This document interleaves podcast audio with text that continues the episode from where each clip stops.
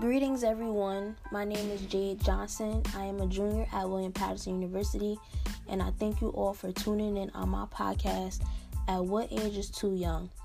You will be listening to multiple episodes discussing youth worker rights and restrictions from myself, Mark Zaffran, who is an employment lawyer of New York City, and Akeem, who is a general manager at McDonald's. The information being provided is to give everyone who's listening an understanding of the youth in the workforce.